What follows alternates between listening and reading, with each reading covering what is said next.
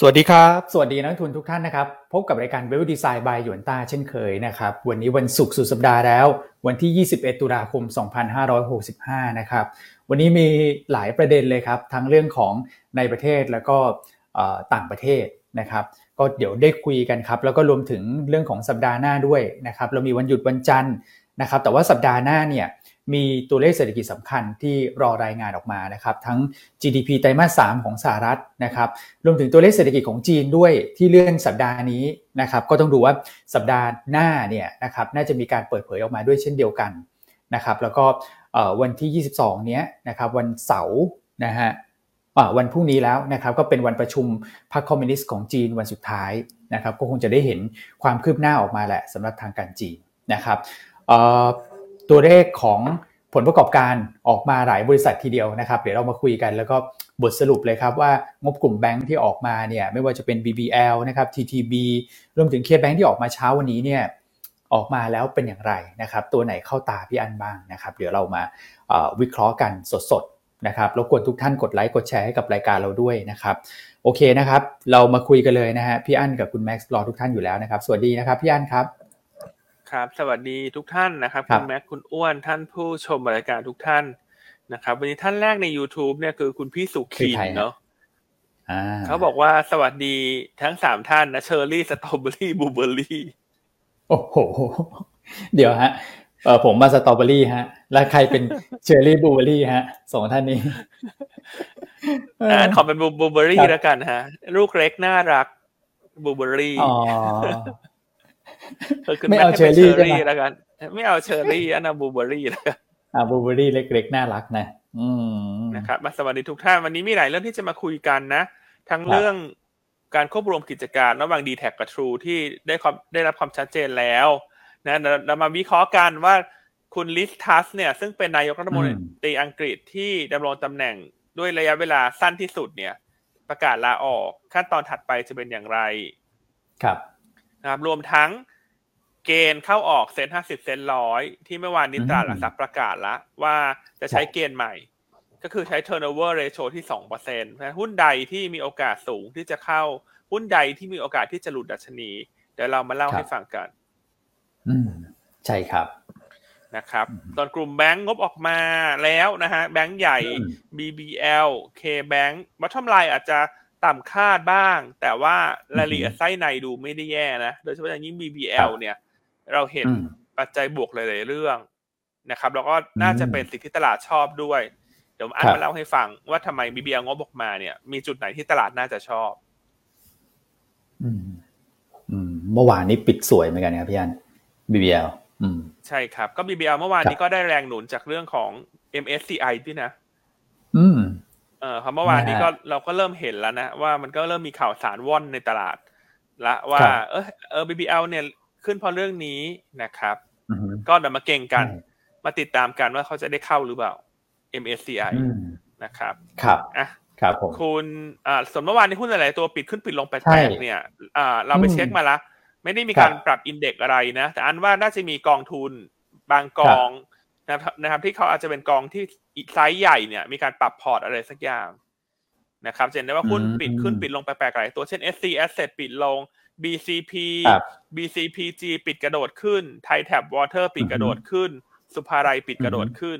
คือหลายตัวออเดอร์ช่วงปิดเนี่ยเข้ามาแบบแปลกๆนะครับดังนั้นเราเลยคาดว่าจะเกิดจากการปรับพอร์ตของบางบลจ.ละกันแต่ว่าเนื่องจากช่วงนี้วอลุ่มการซื้อขายเบาบางมาก 60,000 ล้านเองคุณนะครับพอมันมีการปรับพอร์ตเข้ามาเนี่ยมันเลยเห็นผลกระทบชัดในช่วงราคาปิดนะครับเพราะฉะนั้นเมื่อวานนี้ตัวที่อาจจะปิดกระโดดลงไปแปลกๆเช่น SC Asset อย่างเงี้ยราคาปิด30ล้านหุ้นคุณก็ปิดกดลงมาวันนี้ก็ควรจะคลายกลับขึ้นมาตามปกติใช่ครับแต่ผมว่าตัวนี้ไม่น่าแปลกนะครับพี่อันคุณแม็กสุภาลัยเนี่ย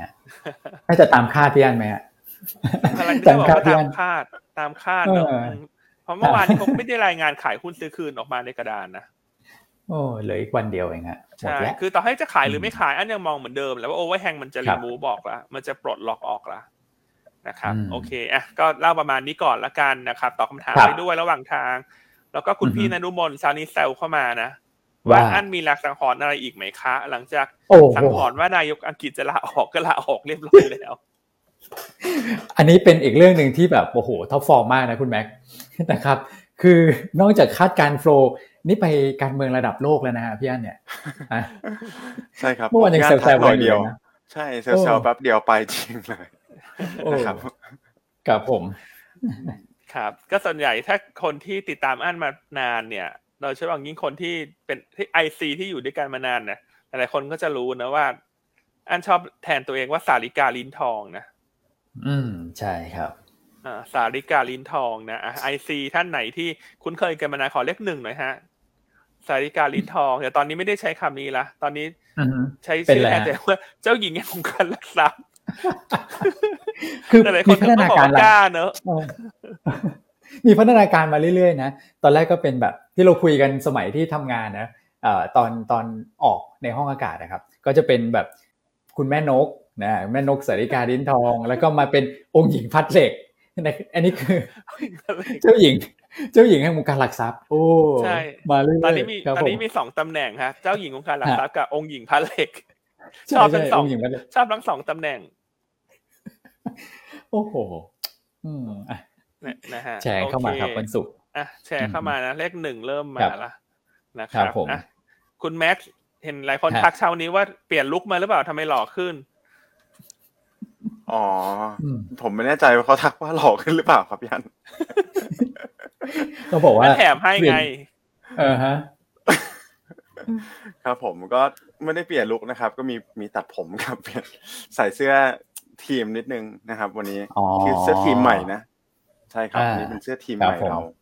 นะครับก็ขออนุญาตสวัสดีทางนักลงทุนก่อนเลยนะครับเมื่อวานนี้ก็ต้องบอกว่าตลาดหุ้นบ้านเราเนี่ยยังดูดีกว่าบ้านอื่นนะครับดูเซ็ตอินเด็กซ์เราแข็งแรงกว่าเอเชียโดยรวมอีกแล้วนะครับครับก็ต้องบอกว่าเอเชียเหนือตอนนี้ก็ยังได้รับแรงกดดันต่อเนื่องใช่ไหมครับแล้วก็ตัวของฝั่งเอเชียใต้เนี่ยก็มีอยู่เท่าที่ผมดูมีแค่3ประเทศเองที่ปิดปรับตัวในโซนเขียวได้นะครับเราก็เป็นหนึ่งในนั้นด้วยนะครับครับผมเมื่อวานขนาด Delta นี่ปรับตัวลงไปใช่ไหมครับหุ้นไทยก็ยังแข็งแกร่งนะยังสามารถที่ปิดบวกได้นะครับครับครับผมโอเคครับก็เดี๋ยวเราเข้าสาระกันเลยนะครับพี่อ้วนครับได้เลยครับคุณแม็กลุยครับผมก็เมื่อวานนี้นะครับก็เป็นการปรับตัวขึ้นในลักษณะที่ผมว่า4จุดเนี่ยนะครับสักประมาณ4จุดหรือ 0.25% นะครับแต่ว่าโวลุ่มการซื้อขายเนี่ยเด้งขึ้นมาแล้วนะครับตัวของ SET Index อยู่สักประมาณ 66,000 ล้านนะครับซึ่งผมมองว่าเป็นหน้าที่น่าแปลกใจพอสมควรเหมือนกันนะครับนึกว่าโวลุ่มจะค่อนข้างเบาบางนะครับแต่คงมีการปรับพอร์ตของนักทุนอย่างที่พี่อั้นบอกด้วยนะครับเสริมเข้ามาในช่วงของท้ายการซื้อขายนะครับแต่นอกเหนือจากนี้ฟันโฟลว์เนี่ยผมคิดว่าตลาดฟันโฟลว์ของต่างประเทศเนี่ยกลับเข้ามาก็เป็นอีกไซน์นึงที่ดูจะโอเคเลยนะครับพี่อ้วนนะครับต่างชาติเมื่อวานนี้ซื้อสุทธิเข้ามา 2,500 ล้านบาทนะครับดูค่อนข้างเด่นเลยนะครับก็กองทุนก็ขายมาเยอะด้วยเมื่อวานนี้450ล้านนะครับแต่ก็รายย่อยเนี่ยแหละจะเป็นประเภทนักลงทุนที่ขายไปเยอะที่สุดนะครับเมื่อวานนี้ 2,200 นะครับส่วนกลุ่มที่ปรับตัวขึ้นใช่ครับเทคโปรฟิตไปบ้างนะครับส่วนกลุ่มที่ปรับตัวขึ้นเด่นเนี่ยผมคิดว่าก็คงหนีไม่พ้นกลุ่มแบงค์ใช่มั้ยครับพี่อ้วนเมื่อวานนี้กลุ่มแบงค์หลายๆตัวเนี่ยมีการแรลลี่ขึ้นไปแล้วก็ต้องบอกว่าเป็นเวทที่ค่อนข้างใหญ่ในตัวของ SET Index ด้วยนะครับก็มีการรายงานไม่ว่าจะเป็นตัวของ KKP ก่อนหน้านี้นะครับตัว TTB ที่รายงานมาในช่วงของกลางวันเมื่อวานนี้เนี่ยใช่ก็ถือว่าออกมาดีกว่าคาดนะครับก็เห็นอาจจะเห็นแรงเก็งกำไรเข้าไปสู่แบงค์ใหญ่ต่างๆด้วยเช่นตัวของ BBL เนี่ยเพอร์ฟอร์มได้ค่อนข้างสวยเลยนะครับอันนี้ก็เป็นธีมที่พี่อั้นแชร์ไปด้วยนะครับเรื่องของดัชนี MSCI นะครับมีโอกาสเข้านะครับก็คงได้รับเซนติเมนต์เชิงบวกหลายๆอย่างรวมกันเข้ามาด้วยนะครับสำหรับตัวของ BBL เมื่อวานนี้นะครับครับแบงค์เด่นเลยฮะเมื่อวานครับproperty ก็เด่นนะครับแล้วก็เมื่อวานอาจจะมีกลุ่มท่องเที่ยวที่สลับเข้ามาด้วยนะเพราะว่าระหว่างวันก็เห็นรายงานข่าวในบูมเบิร์กเหมือนกันบอกว่าจะมีการเก่งกันในเรื่องของการผ่อนปลนมาตรการในการกักตัวของประเทศจีนนะครับแต่ว่าก็ยังไม่ได้มีออกมาอย่างเป็นทางการนะครับก็คืออันนั้นเป็นแหล่งข่าวจากเจ้าที่ระดับสูงในจีนนะในบูมเบิร์กเขาก็โพสต์ไว้อย่างนั้นนะครับว่าจะลดจาก10วันเหลือ7วันใช่ไหมฮะกลุ่มท่องเที่ยวก็เลยดูจะคึกคักมานิดนึงในช่วงบ่ายเมื่อวานนี้ นะครับครับผมอีกตัวนึงไม่พูดถึงก็ไม่ได้นะครับพี่อ้วนพรีมามารีนอ๋อนะครับนึกว่าสุภาลัยสุภาลัยเราพูดไปแล้ว PRM ปิดไฮเหมือนกันนะครับครับผมโอ้โหนี่หลังจากที่พี่อ้วนพรีวิวตัดหน้าเขานี่เพอร์ฟอร์มได้เด่นเลยครับพี่อ้วนครับนะครับชิงจังหวะหน่อยนะครับครับผมตัวนี้ก็เคลื่อนไหวค่อนข้างดีงบน่าจะสวยใช่ไหมครับพี่อ้วนตัวนี้ครับใช่แต่มา3ดิวไฮไปนะครับครับเมื่อวานก็ปิดกับเป็นอีกตัวนึงเหมือนกันที่ปิดกระโดดขึ้นมานะครับพีมามารีนครับผมโฟร์ซื้อหุ้นลองฟิวเจอร์ด้วยคุณแม็กเมื่อวานก่อนครับผมวันก่อน 30,000 กว่าเมื่อวานมาอีก 10,000 นึงอ๋อมาหลายวันติดแล้วนะครับใช่ไหมครับพี่อ้วนหลักหมื่นคอนแทรคที่เป็นเน็ตลองเข้ามาเนี่ย3วันติดแล้วนะครับพี่ 20,000 25,000 ใช่มั้ยครับก่อนหน้านี้ 34,000 นะครับวันนี้ล่าสุดก็ 12,000 นะครับก็เป็นไซน์ที่ค่อนข้างโอเคเลยนะครับถึงแม้ว่าตลาดโดยรวมเนี่ยจะมีความผันผวนค่อนข้างเยอะนะครับประเด็นเรื่องของ UK เรื่องของสหรัฐการรายงานผลประกอบการแต่ว่าไทยเราเนี่ยผมคิดว่าค่อนข้างแข็งเลยเนาะใช่มั้ยครับพี่อ้วนครับใช่ครับผมแต่ก็คงไม่แปลกที่ผมฟังพี่อ้วนพูดถึงเรื่องการเติบโตของ year on year เนี่ยนะครับในตลาดหุ้นบ้านเราเนี่ยก็ดูเด่นกว่าภูมิภาคนะครับดูเด่นกว่าฝั่ง DM ค่อนข้างเยอะด้วยนะครับใช่ครับผมทิศทาง flow ดูดีขึ้นยังลดลงต่อเนื่องนะครับยังเป็น outflow ต่อนะครับนี่ก็ผมคิดว่าเป็นภาพที่สอดคล้องเงินกับฝั่งของ US นะครับแล้วก็ฝั่งของ UK ด้วยนะครับที่มีการขายในตัวของตราสารหนี้เนี่ยบอนด์ยิลด์สหรัฐ2ปี10ปีนี่ก็ถือว่าแรลลี่ขึ้นต่อเนื่องเลยไม่พักไม่ผ่อนสักทีนะครับโอ้โหตัว10ปีนี่ไปไกลเหมือนกันนะครับ 4.2% แล้วฮะตอนนี้ครับครับเมื่อวานปรับตัวขึ้นมาหลายเบสิสพอยต์เหมือนกันนะครับก็อันเนี้ยเป็นอีกอินดิเคเตอร์นึงแล้วกันที่ผมคิดว่าอาจจะมาย้ำกับนักลงทุนไว้นิดนึงนะครับว่าดอลลาร์อินเด็กซ์กับบอนด์ยิลด์เนี่ยถ้าคุณอยากรอตัวของการแรลลี่ตลาดที่มันแต่เม็ดตะมวยเต็มหน่วยหน่อยเนี่ยนะครับก็ต้องติดตามให้2ตัวเนี้ยมันชะลอตัวนะครับแล้ว Index เราเห็นเริ่มค่อนข้างนิ่งแล้วแกว่งไซด์เวย์แล้วนะครับแต่ว่าในส่วนของ Bond Yield ทั้ง2ปีและ10ปีเนี่ยยังปรับตัวขึ้นต่อนะครับใช่ครับซึ่งอันนี้ก็เป็นประเด็นกดดันตลาดหุ้นสหรัฐนะคือจริงๆเมื่อคืนเนี่ยตลาดหุ้นสหรัฐเนี่ยเปิดบวกขึ้นไปก่อนเปิดบวกครับใช่บวกสักประมาณ 1% เศษๆแต่พอ Bond Yield มันขึ้นไปเรื่อยๆเนี่ยนักลงทุนก็กังวลเนอะว่าดูแล้วตลาดน่าจะไปไม่ไกลถึงแม้ว่าจะเลือกเป็นรายตัวที่งบออกมาดีก็เลยทำให้ตลาดสหรัฐเนี่ยช่วงปลายตลาดก็เลยอ่อนลงมาแล้วปิดลบไปเล็กน้อยใช่ครับนะครับ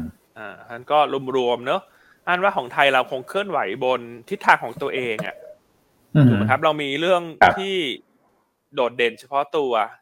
นะครับแตกต่างจากชาวบ้านเพราะว่าช่วงนี้ก็เป็นช่วง earning season พอดีเลยใช่ครับผมนะครับเดี๋ยวมาเล่ากันเนอะวันนี้มีอะไรบ้างที่สำคัญเดี๋ยวอัน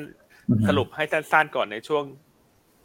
กลางรายการตรงนี้ช่วงแรกรายการเนอะทุกคนจะได้เตรียมกระดาษปากกาเตรียมจดให้ทันเนอะนะครับก็วันนี้มีเรื่องสื่อสารที่เราจะมาคุยกันหลังจากทราบผลการประชุมของกสทช.เมื่อวานนี้ละว่ารับทราบให้ครบรวมเรื่องที่2เรื่องอังกฤษเรื่องที่3เรื่องเกณฑ์ใหม่เซต50เซต100และเรื่องที่4ก็คือ earnings ที่ออกมาเมื่อคืนนี้สำหรับกลุ่มแบงก์นะครับเซ็ต50เซ็ต100วันนี้เนี่ยเห็นเมื่อสักครู่คุณอ้วนคุณแม่พูดว่า Delta เมื่อวานลงแรงนะครับวันนี้ Delta จะฟื้นคืนชีพไหมฮะ เป็นไปได้นะนะครับเรามีคอกันเนอะว่าตัวไหนเป็น potential เข้าเซ็ต50เข้าเซ็ต100ครับผมใช่ครับก่อนที่จะไปสลับมาทักทายเล็กน้อยนะมีบรรทัดทักเข้ามานะว่านอกจากลิ้นทองและปีกแพลตินัมด้วยนะปีกเป็นทองคำขาวล่ะโอ้โหแข็งแกร่งนะโอ้โหแพลตินัมเนี่ยถ้าเกิดว่ากระพือทีนี้ปิวเลยนะนกน้อยเมื่อก่อนชอบแทนตัวเองว่านกน้อยอ่ะคุณคนฟังแล้วคนฟังเขาจะตกใจไปเนี่ยว่านกน้อยตัวใหญ่ขนาดนี้เรียกตัวเองว่านกน้อยเจอตัวจริงพี่อันสูงมากครับผมสูงนะครับแล้วก็เป็นเอกลักษณ์มากนะครับเสียงพี่อั้นนี่จะแบบโอ้โหดังด้วยอ่ะนะหลายท่านก็จะถ้าเกิดอยู่แถวลาดประสงค์นี่ทักทายคือแฟนคลับเยอะด้วยไงพี่อั้นน่ะเจอคนทักทายเต็มไปหมดนะครับ ตอนนี้ไม่น้อยแล้วฮะตอนนี้ไม่น้อยแล้วตอนนี้เป็นนกยักษ์ใช่ไหมไม่ใช่คือหมายถึงแบบคนรู้จักเยอะตอนนี้เราเลยไม่เรียกตัวเองว่านกแล้วไงเราเปลี่ยนเราเปลี่ยนเป็นเจ้าหญิงกับองค์หญิงแดงโอเคอ่ะคุณพี่ SZ ว่าทีน้อยเหรอฮะตีน้อยงบแบงก์ออกมาตอนนี้เท่าที่เห็นออกมาแล้วเนี่ยทิสโก้ KKP TTB ถือว่าดีกว่าคาดในแง่ bottom line ส่วน BBL bottom line อาจจะต่ำกว่าคาดหน่อยแต่ว่ามีความพิเศษคือนิมเพิ่มขึ้นอย่างมีนัยสำคัญส่วน KBank เพิ่งออกเช้านี้นะครับเท่าที่อ่านคุยกับคุณตองเนี่ยถือว่าออกมาต่ำกว่าคาดการณ์เพราะว่าตั้งสำรองเพิ่มขึ้นครับนะครับนั้นเคถ้าดูตอนนี้ทั้งหมด5ตัวที่ออกมาแล้วเนี่ยดูเหมือน KBank จะออกมาดูอ่อนกว่าคนอื่นละกันนะครับแต่พอดีช่วงนี้เราไม่ค่อยได้เชียร์ KBank อ่ะเราก็เชียร์ BBL เป็นหลักเนอะตัวเลือกที่1ตัวเลือกที่2คือ SCB ครับผมโอเคมีพี่กัจจิแซวเข้ามานกน้อยอุไรพรอันนี้ท่านเป็นใครฮะเขาเป็นใครฮะนกน้อยอุไรพรไม่รู้พี่กัจจิธีมตอนนี้เหมือนเขาเป็นธีมย้อนยุคอะครับพี่อันเขามาสไตล์ย้อนยุคตลอดเลยฮะพี่กัจจิเนี่ยครับครับผมโอเคเนาะก็สรุปให้เห็นก่อนว่าวันนี้เราจะคุยเรื่องอะไรกันบ้างทุกท่านจะได้เตรียมกระดาษปากกาจดกันได้ทันเนาะแล้วเรื่องใดที่ท่านชอบท่านจะได้ไฮไลท์ได้ถูกต้องนะครับโอเคกลับมาที่คุณแม็กซ์เราเริ่มกันที่อังกฤษดีมั้ยได้เลยครับพี่หลายๆท่านอาจจะรอฟังอยู่ว่าคุณลิสทัสเนี่ยมาไวไตไวเหลือเกินใช่ครับไปวันแล้วเช้านี้ทุกท่านอ่านข่าวในบลูมเบิร์กเนี่ยจะเห็นนะไม่ว่าจะบลูมเบิร์ก CNBC เนี่ยเขาจะใช้คำว่า UK Tory ใช่ครับใช่มั้ย Tory เนี่ยคืออะไรคืออ่านก็แบบเอ๊ะคืออะไรเขาเรียกไปถึงอะไรหรออันเลยต้องถามผู้เชี่ยวชาญจากเกาะอังกฤษฮะคือคุณแม็กซ์เนี่ยอยากจะให้อธิบายหน่อย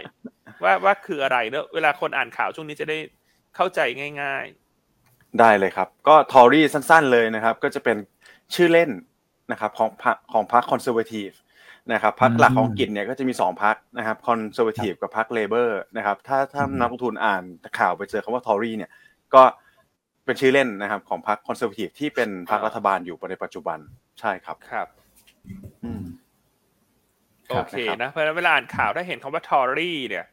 ก็ให้เข้าใจได้เลยว่าคือก็หมายถึงพรรค Conservative นะครับก็เหมือนอ่านแทนตัวเองว่านกน้อยนี่แหละก็เป็นชื่อเล่นไง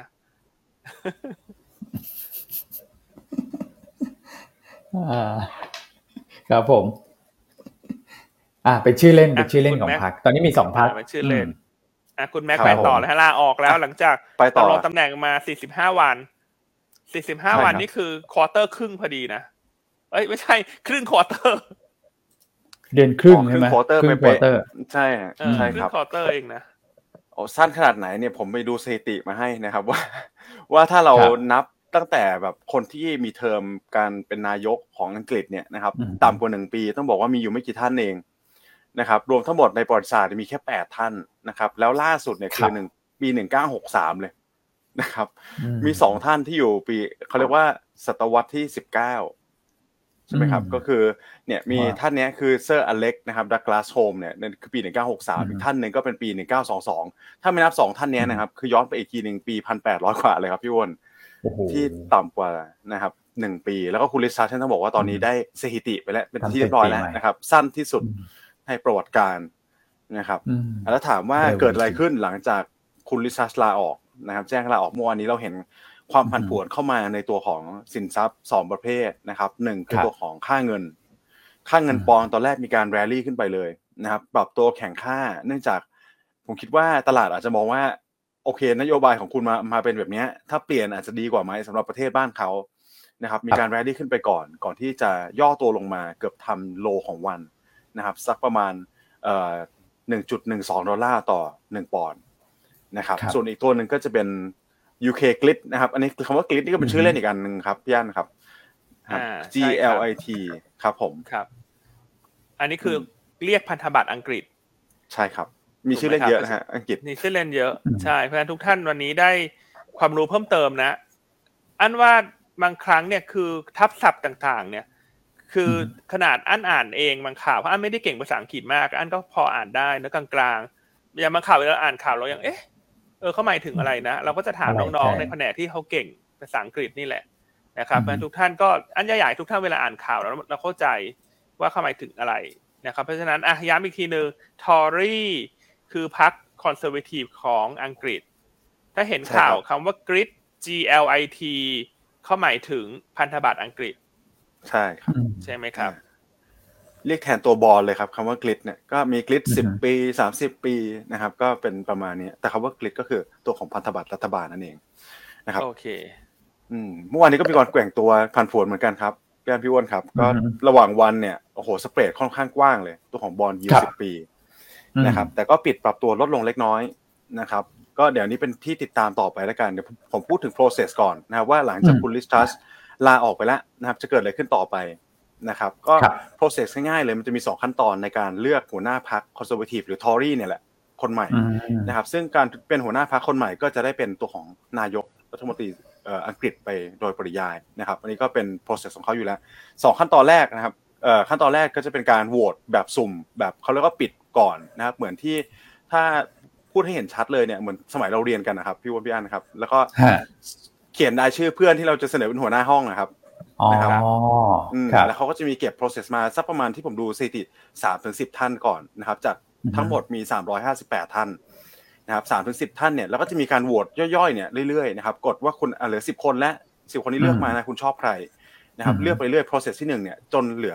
2ท่านสุดท้ายนะครับพอ2ท่านสุดท้ายแล้วก็จะนำไปสู่ process ที่2เดี๋ยว process ที่1เนี่ยผมคิดว่าวันจันทร์เราน่าจะทราบไปแล้วนะครับว่าใครจะเป็น2ท่านสุดท้ายเร็วขนาดนั้นเลยนะฮะแล้วใครเป็นตัวเก่งคุณแม็กตอนนี้เขาบอกมี3คนแต่อันน่ะลุ้นคนที่เขาเป็นเบอร์3คือถ้าคนนี้กลับมาน่าจะสนุกนะแต่โอกาสอาจจะไม่เยอะอ่ะมีใครบ้างคะคุณแม็กก็คนแรกเลยนะครับคือคุณสุนัขนะครับสุนัขนี่แหละนะฮะแล้วแต่จะเรียกนะครับสุนัขนะครับก็คุณแม็กเป็นช่วยขอสำเนียงอังกฤษหน่อยอย่าใช้สำเนียงไทยนะเวลาอ่านชื่อคุณท่านนี้เนี่ยคุณต้องอังกฤษหน่อยใช่ครับก็อังกฤษก็มันก็จะเป็นซูนักนะครับครับก็เป็นตัวเต็งนะฮะจากหลังการที่เขาเป็นแคนดิเดต Prime Minister มา2สมัยแล้วนะครับสู้คุณลิสทรัสกับสู้คุณบอริสจอนสันก่อนหน้าใช่ไหมครับแล้วทีนี้คนที่2ท่านนี้ก็ต้องบอกว่าเดี๋ยวคุณซูนักเนี่ยก็ต้องบอกว่าเป็นคนที่อาจจะได้รับความนิยมเยอะเพราะเขาเป็นคนที่ออกมาต่อต้าน policy ของคุณลิสทรัสอย่างต่อเนื่องนะครับว่านโยบายการเงินของคุณลิซัสการคลังเนี่ยจะนำไปสู่เนี่ยนะครับปัญหาที่มันยุ่งเหยิงนะครับครับท่านที่สองคือคุณเพนนีใช่ครับครับคุณเพนนีเนี่ยครับก็เป็นประธานสภาล่างนะคือตอนนี้ต้องบอกโพลเนี่ยค่อนข้างเยอะนะครับแต่ว่าเท่าที่ผมเช็คจากตัวของบลูเบิร์กเนี่ยนะครับก็คุณมันเนี่ยนะครับมอดอนนะครับก็เป็นคุณเพนีมอดอนจะเป็นประธานสภาล่างอยู่ในปัจจุบันก็เป็นอีกคนนึงนะครับส่วนคุณท่านที่3เนี่ยที่พี่อั้นบอกนะครับก็เป็นคุณบอริสจอนสันหนีไม่พ้นบอริสจอนสันนะครับใช่แล้วถามว่านักทุนอาจจะงงว่าเอ๊ะคุณบอริสจอนสันกลับมาได้หรือเปล่านะครับผมต้องแชร์อีกก่อนว่าในเรื่องของกฎหมายการเมืองบ้านเขาเนี่ยไม่มีนะครับเทอมว่าคุณจะอยู่แค่2เทอมแล้วห้ามกลับมาเป็นนายกอีกคุณจะเป็นกี่ปีก็ได้นะครับไม่มีจำกัดถ้าคุณยังได้รับผลบวกต่อนะครับเพราะฉะนั้นต้องบอกคุณบอริสจอนสันเนี่ยมีโอกาสกลับมานะครับก็เป็นม้ามืดแล้วกันครับย่านครับม้ามืดนะครับซึ่งภายในวันจันทร์วันอังคารที่จะถึงเนี้ยเราน่าจะได้เห็นแล้วว่า2คนเป็นใครใช่ไหมครับแต่ว่าตอนนี้ตัวเก่งนะมี3คนก็คือคุณซูเนกนะฮะคุณอะไรนะฮะคุณแม็กคนที่2คุณมอดอนนะครับคุณมอดอนแล้วก็คุณมอริสจอนสันเนอะใช่ครับก็เดี๋ยวมาลุ้นกันสัปดาห์หน้าหลังจากนั้นก็จะเลือก1ท่านขึ้นมาใช่แล้วก็จะเป็นนายกท่านถัดไปใช่ไหมครับครับคือ3เนี่ยก็จะแฟกเตอร์อินจนเหลือ2นะครับเพราะเหลือ2เนี่ยผมคิดว่าคงทราบกันอยู่แล้วเพราะเขามาจากพรรคเดียวกันว่าเสียงสนับสนุนส่วนใหญ่จะไปอยู่ที่ใครนะครับและอีกคนนึงปกติก็จะสเต็ปดาวน์ลงมาเองนะครับแล้วเราก็ผมคิดว่าน่าจะทราบกันก่อนสิ้นสัปดาห์หน้าแล้วแหละว่าท่านต่อไปคือใครนะครับย่านครับครับโอเคงั้นโปรเซสทั้งหมดควรจะจบภายใน1สัปดาห์บวกลบนิดหน่อยใช่ไหมครับแล้วหลังจากได้ท่านใหม่ขึ้นมาเนี่ยเราต้องมาดูละว่าหลังจากคุณลิสทัสออกไปคุณกัวเต็งรัฐมนตรีคลังก็ออกไปแล้วเพ ราะฉะนั้นนโยบายใยแมงมุมที่เราเคยเล่ากันนะว่ามันพันอังกฤษพันทุกอย่างจนมันปวดหัวให้หมดเนี่ยตอนนี้ก็บอกว่าเอากรรไกรตัดทิ้งหมดเลยถูกไหมแล้วเดี๋ยวมาดูใหม่ว่ารัฐมนตรีครั้งท่านใหม่เนี่ยคุณเจเรมี่ฮันถูกไหมครับแล้วก็นายกท่านใหม่เนี่ยขึ้นมาเขาจะดำเนินนโยบายอย่างไรครับนะครับถ้าอย่างนี้คุณเจเรมี่ฮันนี่เขาจะนั่งเก้าอี้สั่นไหมฮะคุณแม็กถ้าเปลี่ยนนายกใหม่นี่รัฐมนตรีครั้งมีโอกาสเปลี่ยนอีกไหมมีโอกาสครับมีโอกาสแต่ว่าเขาเสนอนโยบายค่อนข้างชัดอยู่เรื่องอินเฟลชันนะครับย่านผมคิดว่านายกท่านใหม่ที่ขึ้นมาก็คงต้องเน้นเรื่องนี้เหมือนกันนะครับเพราะฉะนั้นอาจจะเป็นวิวที่สอดคล้องกันนะครับถ้าไม่มีอะไรผิดแปลกไปกว่านี้ก็อาจจะยังไม่จำเป็นต้องเปลี่ยนนะครับจะถามว่าเปลี่ยนทำไมเปลี่ยนได้ครับครับทั้งหมดทั้งปวงก็คือเรื่องราวสำคัญจากฝั่งอังกฤษเมื่อคืนนี้ซึ่งเราสรุปให้เข้าใจง่ายๆภายใน5นาทีนะครับโดยส่วนตัวคุณสองคนลุ้นใครอ่ะแต่อันก็คิดว่าคุณซูแนกเนี่ยน่าจะได้นะใช่ครับเพราะว่าเขาเป็นแบบตัวเต็งมาหลายรอบแล้วว่าคือคู่ขี้แต่เขาก็ไม่เข้าวินสักทีไงรอบนี้น่าจะเป็นโอกาสของเขา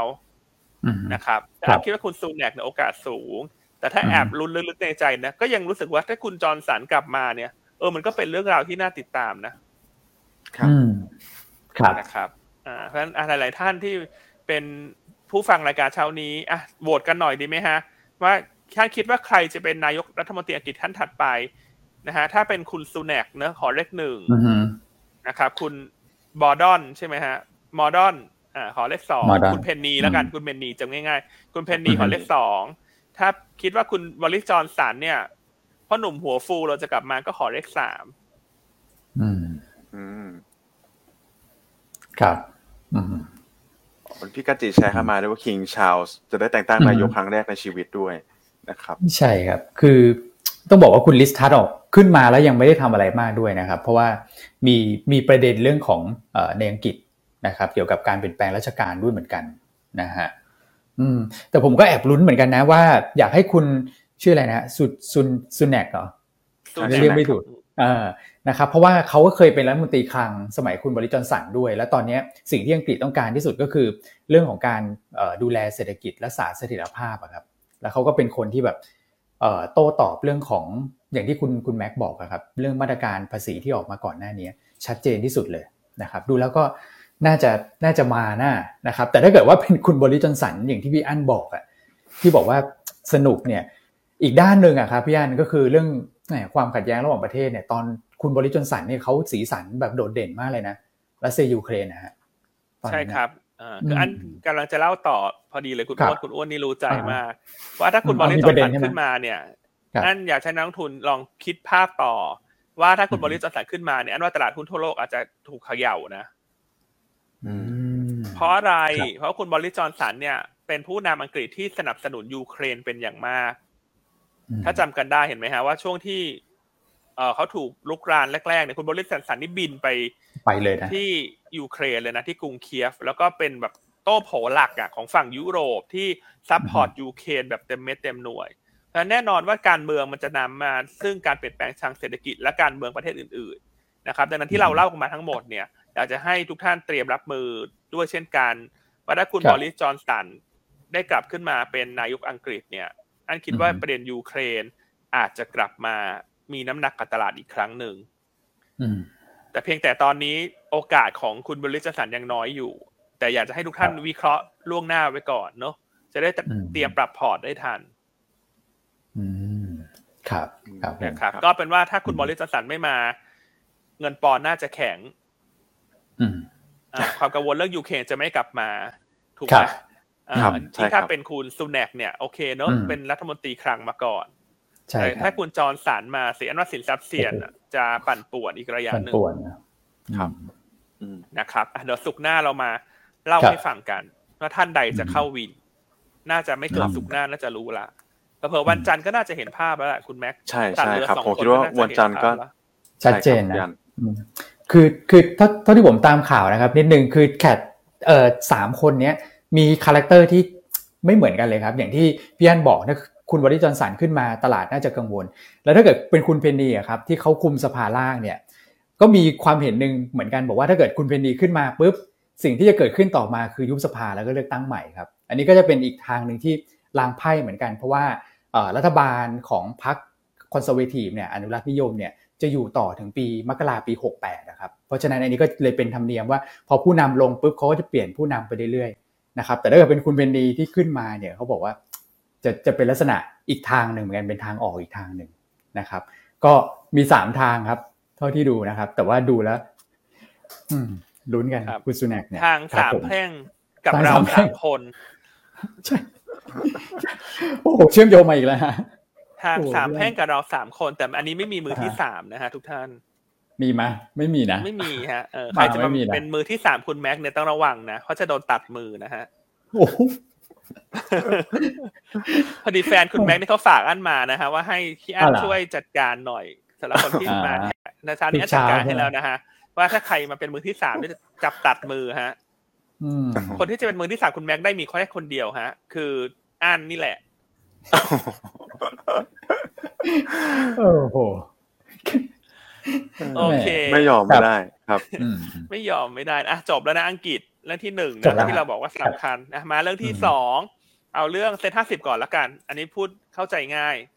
ครับพี่อันครับนะครับเมื่อวานนี้เซ็ต50มีการตลาดหลักทรัพย์มีการประกาศละว่าหลังจากไปทำ Public Hearing ไปพูดคุยไปสอบถามนะฮะว่าเห็นด้วยไหมกับการเปลี่ยนเกณฑ์ Turnover Ratio จาก 5% เหลือ 2% สรุปคำตอบคือเห็นด้วยฮะแล้วพอเห็นด้วยเนี่ยจะเริ่มใช้ทันทีในการคำนวณดัชนีรอบครึ่งปีแรกของปี66นะครับซึ่งจะประกาศในช่วงกลางเดือนธันวานะครับพอเกณฑ์มาชัดเจนแล้วเนี่ยตอนนี้มันมีหุ้นที่คาดว่าจะเข้าเซ็ต50เนี่ยตัวเต็งที่คาดว่าจะเข้าแน่ๆอันดับ1คือ Deltaเพราะฉะนั้นอันนี้เป็นเหตุผลว่าทำไมเราพูดช่วงต้นรายการว่าเมื่อวานนี้เดลต้าลงแรงวันนี้เดลต้าเขาจะฟื้นขึ้นมาไหมนะครับเพราะว่าตลาดหลักทรัพย์ได้ข้อสรุปแล้วอันดับ2คือราชบุรีนะครับที่เราเคยแนะนำมันขึ้นไปเนาะ43 44 45แล้วพอ XD แล้วก็เหี่ยวลงมาโดยไม่มีเหตุผลตามภาวะตลาดพอเกณฑ์นี้ประกาศวันนี้ราชบุรีน่าจะค่อยๆขึ้นกลับขึ้นไปเพราะว่าเป็นตัวเต็งที่จะเข้าเซ็น50ครับนะครับเพราะ market cap ทิ้งห่างมาก 88,000 ล้านใช่นะครับส่วน Delta นี่ 700,000 ล้านอันนี้เข้าแน่นอนนะครับอันดับที่3คือ COM7 76,000 นะครับอันนี้คือ3ตัวที่คาดว่าจะเข้าค่อนข้างแน่ฉะนั้นถ้ามีเข้า3วันนี้เลข3เยอะนะครับถูกมั้ยเข้า3ก็ต้องหลุด3คุณฮะฉะนั้นหลุด3เนี่ยก็คือ3อันดับสุดท้ายของหุ้นในเซ็ต50ตอนนี้ก็อาจจะเป็นผู้โชคร้ายถ้าช่วงนี้ราคาหุ้นไม่ขยับขึ้นไปนะคือยังมีโอกาสที่จะไม่หลุดแต่ราคาหุ้นต้องขึ้นไปแต่ตรงเนี้ยต้อง 20-30% นะคุณซึ่งเราคิดว่าโอกาสมันก็ยากนะคือเขาขึ้นอย่างเดียวไม่ได้นะตัวที่จะเข้ามันต้องลงด้วยนะเพราะฉะนั้นความเสี่ยงที่จะหลุดเนี่ยตอนนี้มี3ตัวโอกาสสูงสุดคือ KCE market cap 51,000 สีสวัสดิ์ market cap 55,000 BLA market cap 55,000 เหมือนกันครับนะครับซึ่งมันห่างจาก3ตัวแรกที่จะเข้าไง3ตัวแรกที่จะเข้าคือ 700,000 80,000 70,000 ถูกไหมครับเพราะฉะนั้นตอนนี้เนี่ยณวันนี้เนี่ย21ตุลาเราประเมินอย่างนี้ก่อนนะครับแต่ว่าเกณฑ์ตลาดหลักทรัพย์เนี่ยจะใช้ market cap เฉลี่ย3เดือนคือเดือน9เดือน10เดือน11เพราะฉะนั้นเดี๋ยวกลางเดือนหน้าเรามาคุยกันว่า market cap เปลี่ยนแปลงมากน้อยเพียงใดนะครับแต่ว่า3ตัวเนี่ยเข้าออกอันคิดว่าคงไม่หลุดโผล่ไปไหนไกลเพราะ market cap มันห่างส่วนอันดับที่4อันนี้ต้องลุ้นกันเพราะมันยังเบียดกันคู่ขี้อันดับที่4คือถ้า Sentail เข้า Sentail เนี่ย market cap 67,000 ถ้า Sentail จะเข้าตัวที่จะหลุดมีความเสี่ยงอยู่ตัวใดตัวหนึ่งคือ IRPC หรือติดล้อใกล้เคียงกันครับใกล้เคียงกันแต่ติดล้อ market cap ต่ำกว่า 62,000 IRPC 63,000เพราะฉะนั้นถ้าติดล้อหรือ IRPC จะไม่หลุดนั่นหมายความว่า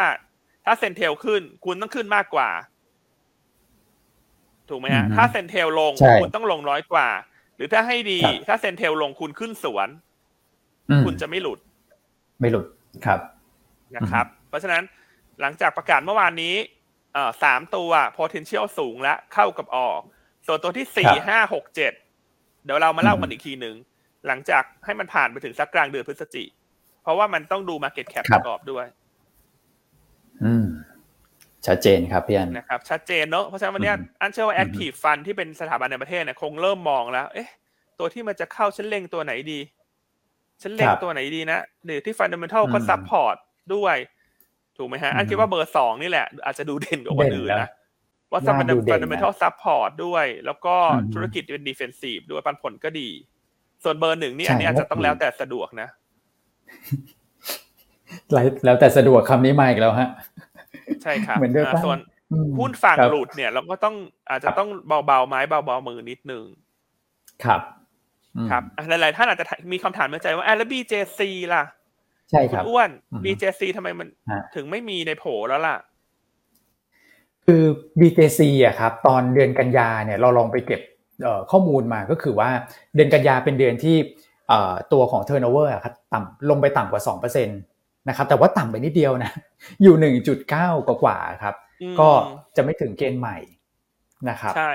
คือ BJC เราเลยถ้าใช้เกณฑ์ 2.0% พอดีเนี่ย BJC จะขาดไปนิดนึงมันเขาจะ 1.98 มั้งเดือนที่แล้วอ่ะซึ่งอันตอบแทนตลาดไม่ได้เพราะเขาจะปัดเศษให้ไหมไงครับนะครับถ้า BJC เราขอให้เป็น watch list ไว้ละกันนะครับเพราะว่าเราก็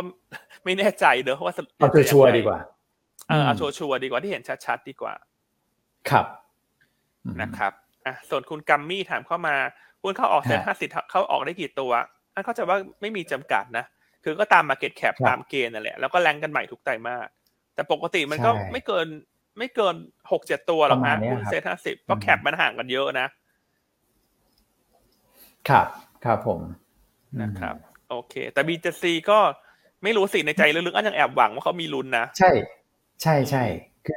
คือตอนแรกอ่ะเราบอกว่าจะต้องแบบเดือนที่เหลือเนี่ยครับเดือน9เดือน10เดือน11เนี่ยเขาต้องแบบเทรดตามตัวเลขผมก็จำไม่ได้นะแต่ว่าต้องเกิน 2% ทุกเดือนแต่ว่าเดือนกันยาเนี่ยหลุดไปนิดเดียวอย่างที่พี่อั้นบอกครับก็คือใช่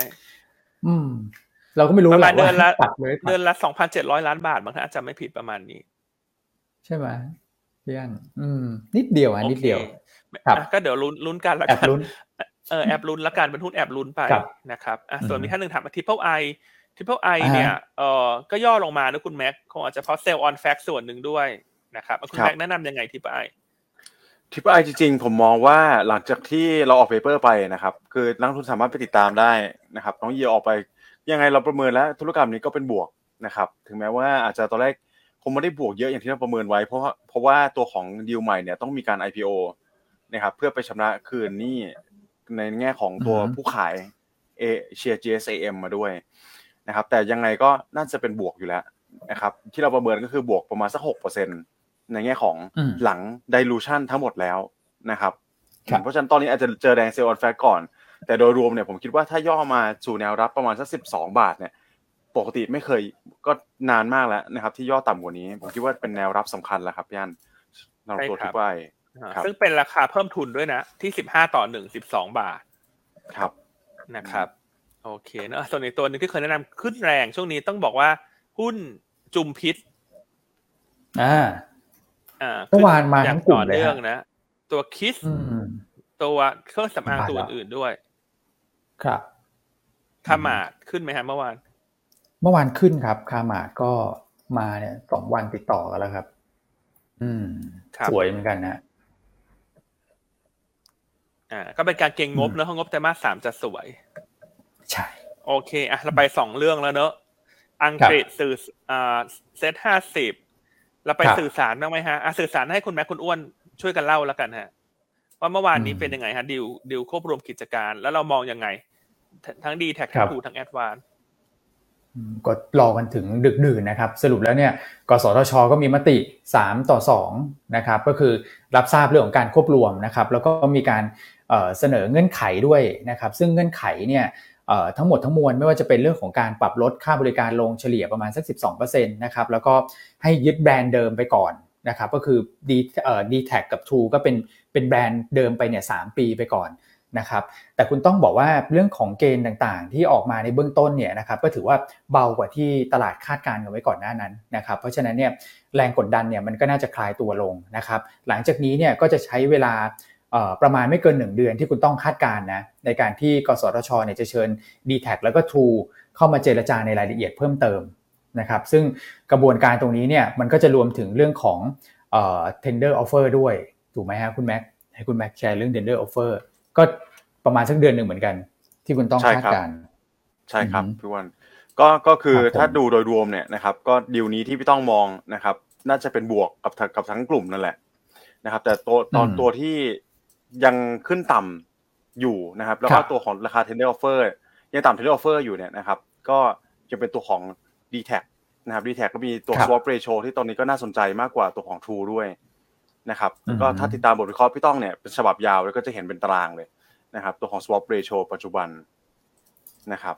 เดี๋ยวเปิดให้ดูตรงนี้ครับอือฮึครับผมนะฮะครับโอเคอ่ะเดี๋ยวอันเสริมให้ละกันหลังจากเมื่อวานนี้ประกาศออกมาแล้วเนี่ยอันเชื่อว่า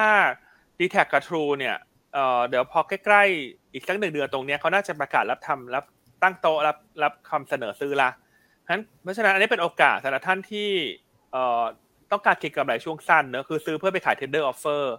นะครับซึ่งราคาปัจจุบัน Dtac เนี่ยต่ำกว่า tender offer อยู่ที่ 47.76 สตางค์ส่วน True เนี่ยถือว่าใกล้ tender offer แล้วที่ 5.09 ครับสิ่งที่มันเกิดขึ้นเนี่ยคือภาพหลังควบรวมเนี่ยอาจจะไม่ได้สดใสหรือว่าเห็น synergy เร็วเหมือนที่ตลาดเคยคาดก่อนหน้า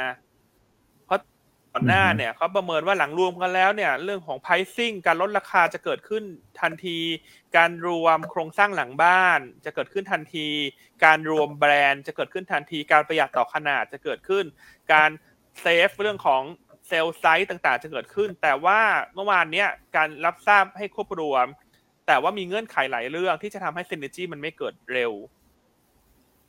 นะครับอันแบ่งไปสัก4เรื่องหลักๆละกันนะครับอันที่1คือเขามีการกำหนดเพดานราคานะครับว่าห้ามขายจากราคาเฉลี่ย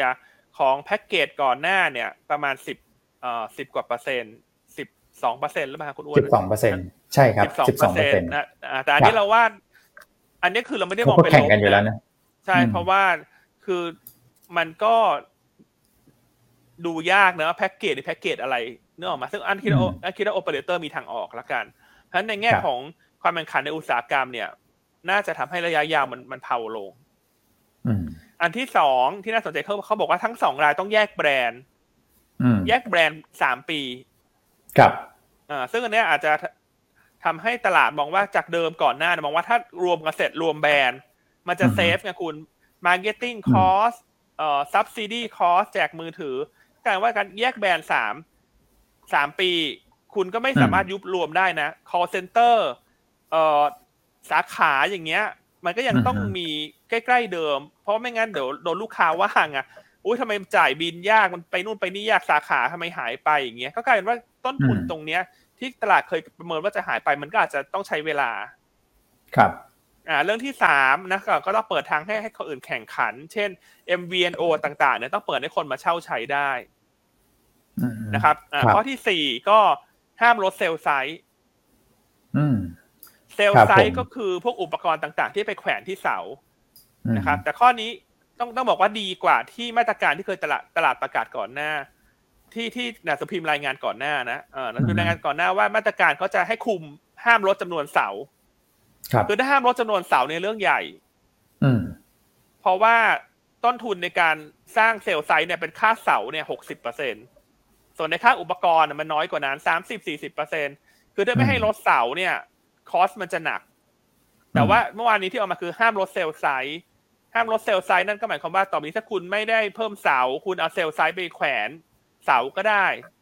ครับนะครับเพราะอันนี้ก็ถือว่าออกมากลางๆแล้วไม่ได้แย่แต่ก็ไม่ได้ดีซะทีเดียวแต่ก็ไม่ได้แย่แล้วแปลว่าถ้าห้ามลดเสาเนี่ยแย่กว่าห้ามลดเซลล์ไซส์นะครับซึ่งเมื่อวานที่ออกมาคือห้ามลดเซลล์ไซส์ฉะนั้นหลักๆที่อั้นดูจากในข่าวเนี่ยอั้นก็คิดว่ามีสัก4เรื่องนี้แหละที่เป็นกฎเกณฑ์ที่สำคัญแต่กฎที่จะทำให้ Dtac กับ True เนี่ยอาจจะลดคอสได้ไม่เร็วมากคือเรื่องของห้ามแยกแบรนด์นะครับพวกระบบต่างๆเนี่ยใช่ดังนั้นเนี่ยพอมันเกิดลักษณะนี้ขึ้นเนี่ยอั้นเลยคิดว่าตลาดอาจจะเปลี่ยนมุมมองแล้วว่าถ้างั้น Dtac กับ True เนี่ยถ้าต่ำกว่า tender ฉันก็เล่นเพื่อที่จะไปขาย tender ก่อนระยะสั้นแต่พอหลังจากรวมกันแล้วเนี่ย เกิด amalgamation รวมกันเปลี่ยนบริษัทใหม่แลกหุ้นเซ็นเนี่ยทีนี้คนก็จะมาโฟกัสผลประกอบการรายไตรมาสละว่ามันดีหรือมันด้อยกว่า Advance เพราะว่าหลังรวมกันเนี่ยในแง่งบเนี่ยรายได้มันจะอาจจะแซง Advance ได้แต่อันว่าตลาดก็สนใจ bottom line อ่ะคือถ้ารวมกันแล้ว bottom line Advance ดีกว่าคนก็จะมองนะอย่างงี้เดี๋ยวฉันรออีกสัก 2-3 ปีแล้วกัน synergy เขาเกิดเดี๋ยวฉันค่อยไปบูตัวนี้ครับนะครับแล้วการควบรวมเนี่ยเนื่องจากอาจจะมีกระแสที่ต่อต้านอยู่เหมือนกันเนาะอาจจะบางคนก็อาจจะบอกว่าฉันไม่ชอบแบรนด์ไหนแบรนด์หนึ่งเนาะแต่พอเขารวมกันเนี่ยก็กลายเป็นว่าเงี้ยฉันต้องย้ายมาอีกแบรนด์นึง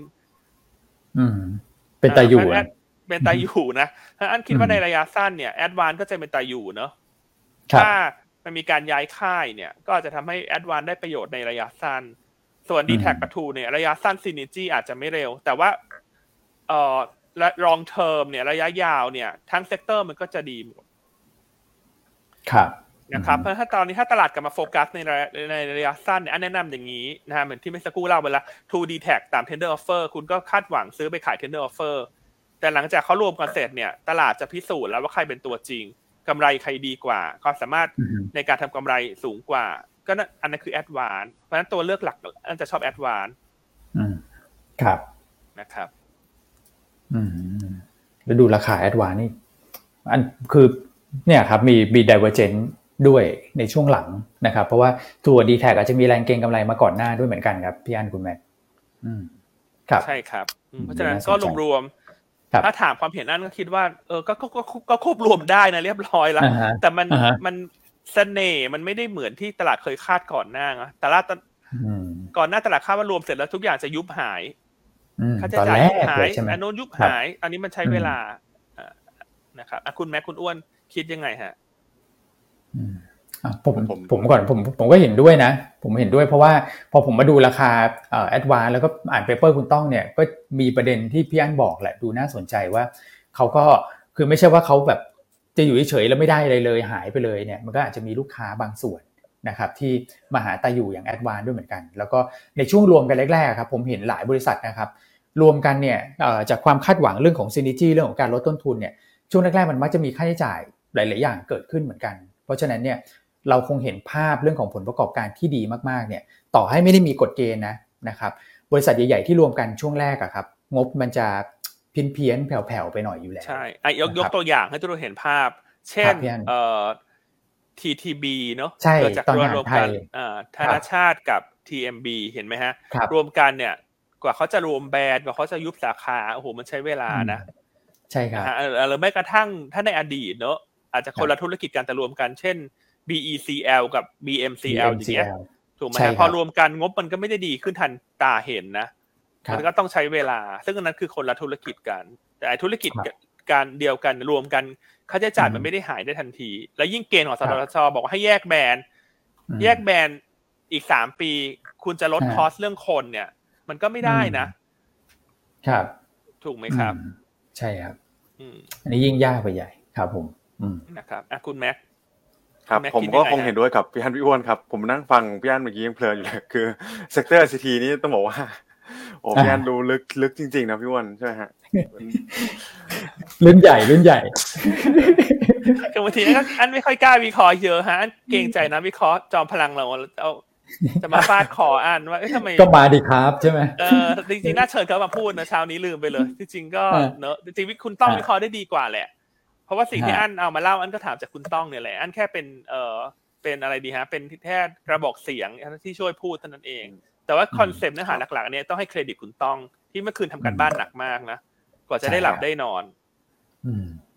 นะครับโอ้โหทั้งคืนนะคุณต้องครับเพราะฉะนั้นมี4เรื่องหลักๆนะที่ของอั้นนะแต่คุณต้องจะละเอียดกว่าถ้าเป็นลูกค้าก็ดูในบทวิเคราะห์แต่ที่อั้นโฟกัสเนี่ยก็4เรื่องเมื่อกี้เล่าอีกรอบนึงเรื่องเพดานราคาเรื่องแยกแบรนด์เรื่องเซลล์ไซส์แล้วก็เรื่องเปิด MVNO ให้คนอื่นเข้ามาใช้งานครับเพราะฉะนั้นในมุมมองของอั้นน่ะช็อตเทอม True Dtac ต่ำ Tender Offer คุณก็เก็งขาย Tender แต่ถ้า Long Term อั้นว่า The Winner คือ Advance ครับนะครับใครชอบการวิเคราะห์กลุ่มสื่อสารของเราเช้านี้แล้วก็บทวิเคราะห์คุณต้องเขียนได้ละเอียดมากก็ขอหัวใจเข้าไปหน่อยฮะให้กำลังใจคุณต้องเขาหน่อยเช้านี้ เมื่อคืนเหมือนรู้สึกว่าแทบจะไม่ได้นอนเลยนะไม่ได้นอนเลยเพราะว่ามัวแต่ดูซีรีส์หรือเปล่าคือผลมาดึกด้วยแล้วเขาก็แบบปรับแต่งปรับอะไรด้วยเห็น 5:00 นก็มาอีกรอบนึงพี่อันส่งมาอีกรอบทั้งคืนนะครับโอเคอ่ะ3เรื่องละสาระสำคัญเต็มๆแล้วสุดท้าย earning อ่ะให้คุณแม็กแจมซะหน่อยกลุ่มแบงก์ earning ออกมาเป็นยังไงฮะคุณแม็กครับก็ผมว่าคละกันนะครับในฝั่งของตัวที่รายงานออกไปแล้วตอนแรกเนี่ยถือว่าค่อนข้างดีนะครับเช่น KKP ตัว TTB เนี่ยถ้าดูจากตลาดคาดเนี่ยถือว่าโอเคนะครับแต่สำหรับตัว BBL ถึงแม้ตัว bottom line จะต่ำกว่าตลาดคาดเนี่ยแต่ว่าตัวนิมเนี่ยปรับตัวดีขึ้นนะครับก็ปรับถึงต่ำกว่าคาดก็ไม่ได้ต่ำกว่าคาดเยอะนะครับในส่วนของ BBL แล้วก็เช้านี้มีการรายงานตัวของ KBank มาก็ต่ำเล็กน้อยนะครับก็ยังถือว่าค่อนข้างอินไลน์อยู่ใช่ไหมครับพี่อันใช่ครับ BBL นี่อันขอไฮไลท์เลยเพราะว่าไฮไลท์หน่อยเปลี่ยนที่มีนัยยะสำคัญจากผลประกอบการไตรมาส 3ที่เพิ่งออกมานะขอเน้นย้ำเลยนะอันนี้พยายามพูดช้าๆให้ทุกคนสมาธิคือ BBL เนี่ยแม้ว่าตั้งสำรองจะยังสูงครับใกล้เคียงกับไตรมาสก่อนทำให้bottom line จะต่ำกว่าคาดไปสัก 5% นะครับแต่ว่า coverage ratio เนี่ยขึ้นมาเป็น 240% นะคือแบบสตรองมากๆแต่สิ่งที่มันเปลี่ยนแปลงอย่างมีนัยสำคัญคือส่วนต่างอัตราดอกเบี้ยหรือว่าตัวนิมที่นักวิเคราะห์ชอบเลือกเนี่ยคือนิมไตรมาสนี้เนี่ย 2.5% แล้วคุณอุ้ยเทียบกับไตรมาสก่อน BBL เนี่ย 2.2 ไตรมาสเดียวกันปีก่อน 2.1 คือปกติ BBL เนี่ยเป็นแบงค์ที่ได้ดำเนินนโยบายที่คอนเซอร์เวทีฟคือสำรองสูงฉันเอานิมน้อยนิมคือส่วนต่างดอกเบี้ยรับลบดอกเบี้ยจ่ายนะครับเพราะว่าด้วยสไตล์ธุรกิจเนี่ยคือเนิบๆไงคุณเนิบๆค่อยๆมาเรียงๆฉันจับแต่คอร์ปอเรทใหญ่อะไรเสี่ยงเยอะฉันไม่ปล่อย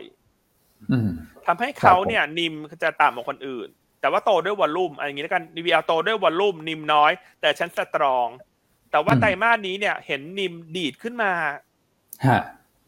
0.3% นะอันนี้มันเริ่มสะท้อนให้เห็นแล้วว่า BBL ได้ประโยชน์จาก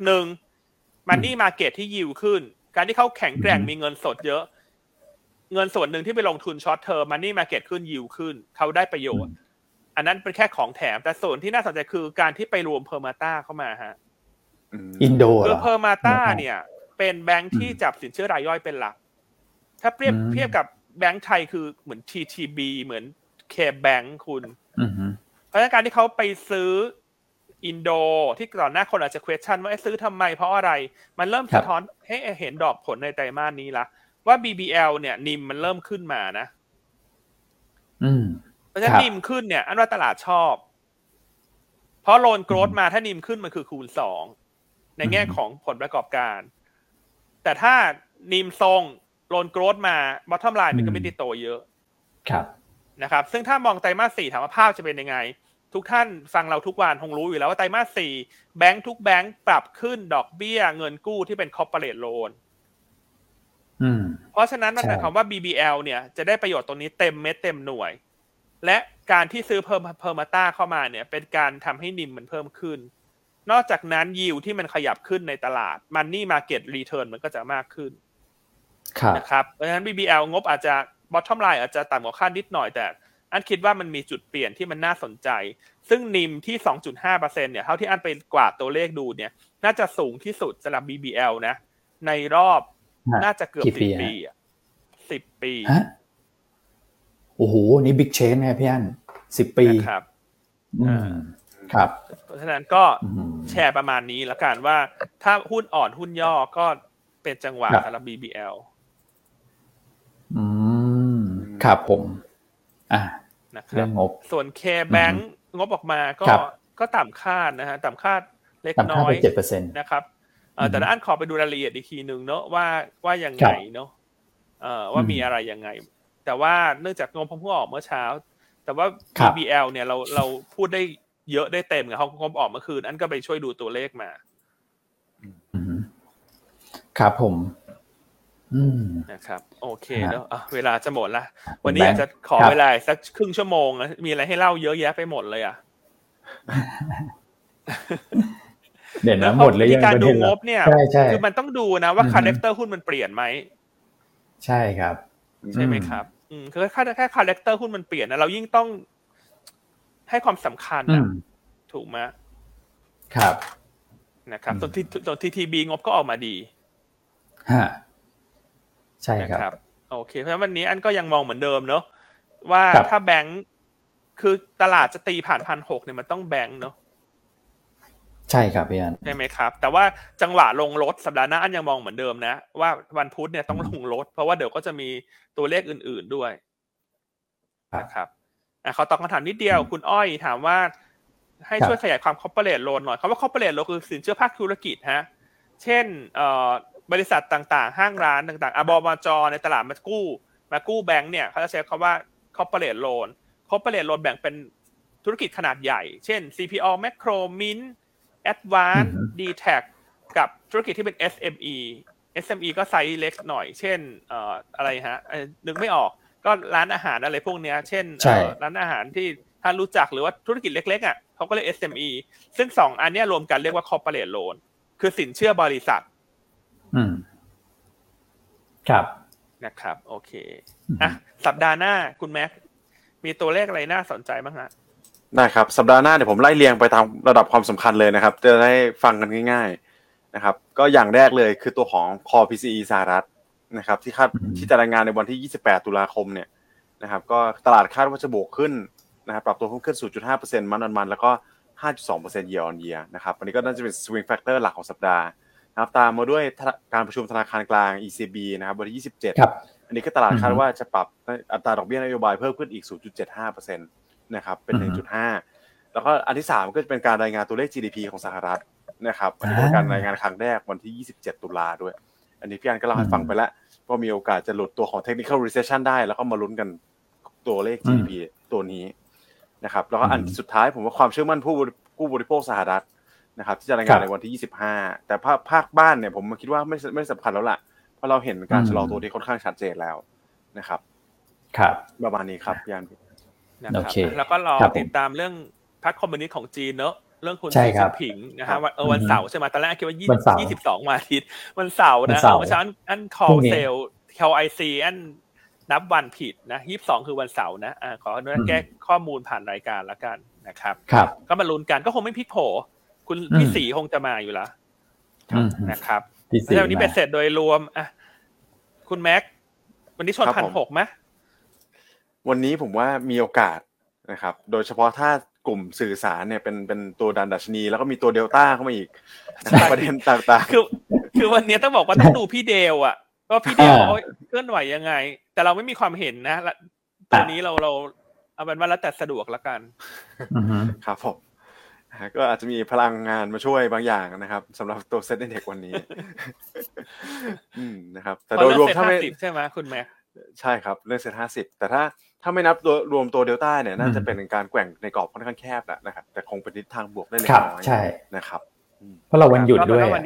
เราในข้อการตัวสวรรค์แต่ 1,600 อันว่าอาจจะไม่ผ่านนะเพราะว่าเป็นวันหยุดด้วยคือถ้ามันขึ้นแรงทะลุ 1,600 เนี่ยก็คงมีคนแรงขายลดความเสี่ยงออกมาเนื่องจากวันหยุด3วันครับใช่ครับครับส่วน KTB งบยังไม่ออกนะยังไม่ออกส่วนเบออกมาแล้วน่าจะเบเราไม่ได้ cover แต่ถ้าอันดู bottom line ถือว่าออกมาดีแล้วก็มี LHFG ก็ออกมาดีออกมาแล้วเหรอฮะออกมาแล้วฮะเมื่อคืนโอเคนะเพราะฉะนั้นวันนี้ก็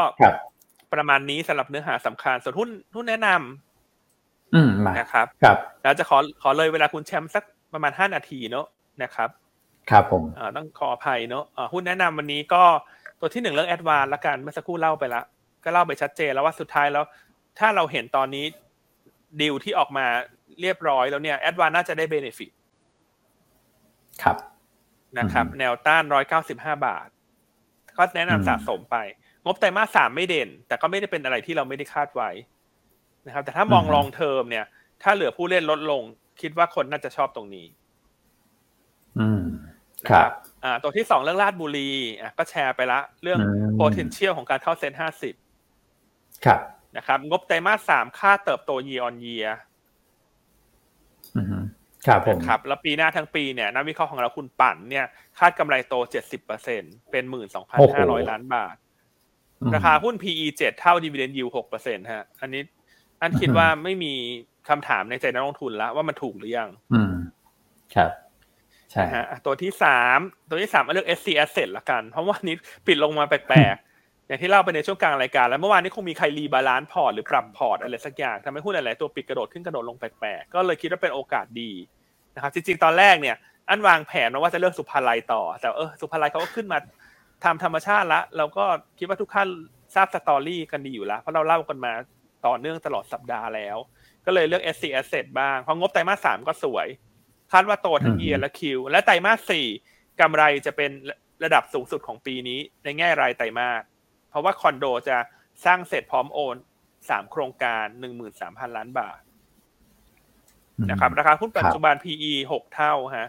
ก็ไม่แพงสำหรับ SC Assetนะครับตัวสุดท้ายวันนี้คุณแชมป์เลือกตัวของ Arpico High Tech ครับนะครับเมื่อวานนี้กลุ่มยานยนต์เนี่ยก็ขึ้นมาได้ดีเพราะว่าทางด้านของสภาอุตสาหกรรมเนี่ยรายงานยอดผลิตรถยนต์เดือนกันยายนเพิ่มขึ้นทำระดับสูงสุดในรอบ9เดือนนะครับเราเห็นยอดผลิตรถยนต์เพิ่มขึ้นยอดส่งออกรถยนต์เพิ่มขึ้นยอดขายรถยนต์ในประเทศเพิ่มขึ้นในเดือนกันยายนและที่สำคัญและอยากจะไฮไลท์ให้ทุกท่านเป็นความรู้ไว้ตอนนี้เราเห็นยอดขายรถยนต์ EV Car เพิ่มขึ้นอย่างต่อเนื่องคือมันเริ่มสะท้อนเห็นแล้วว่าพฤติกรรมผู้บริโภคเริ่มเปลี่ยนไป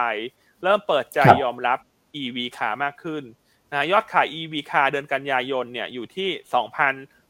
2,210 คันเพิ่มขึ้น 270% year on year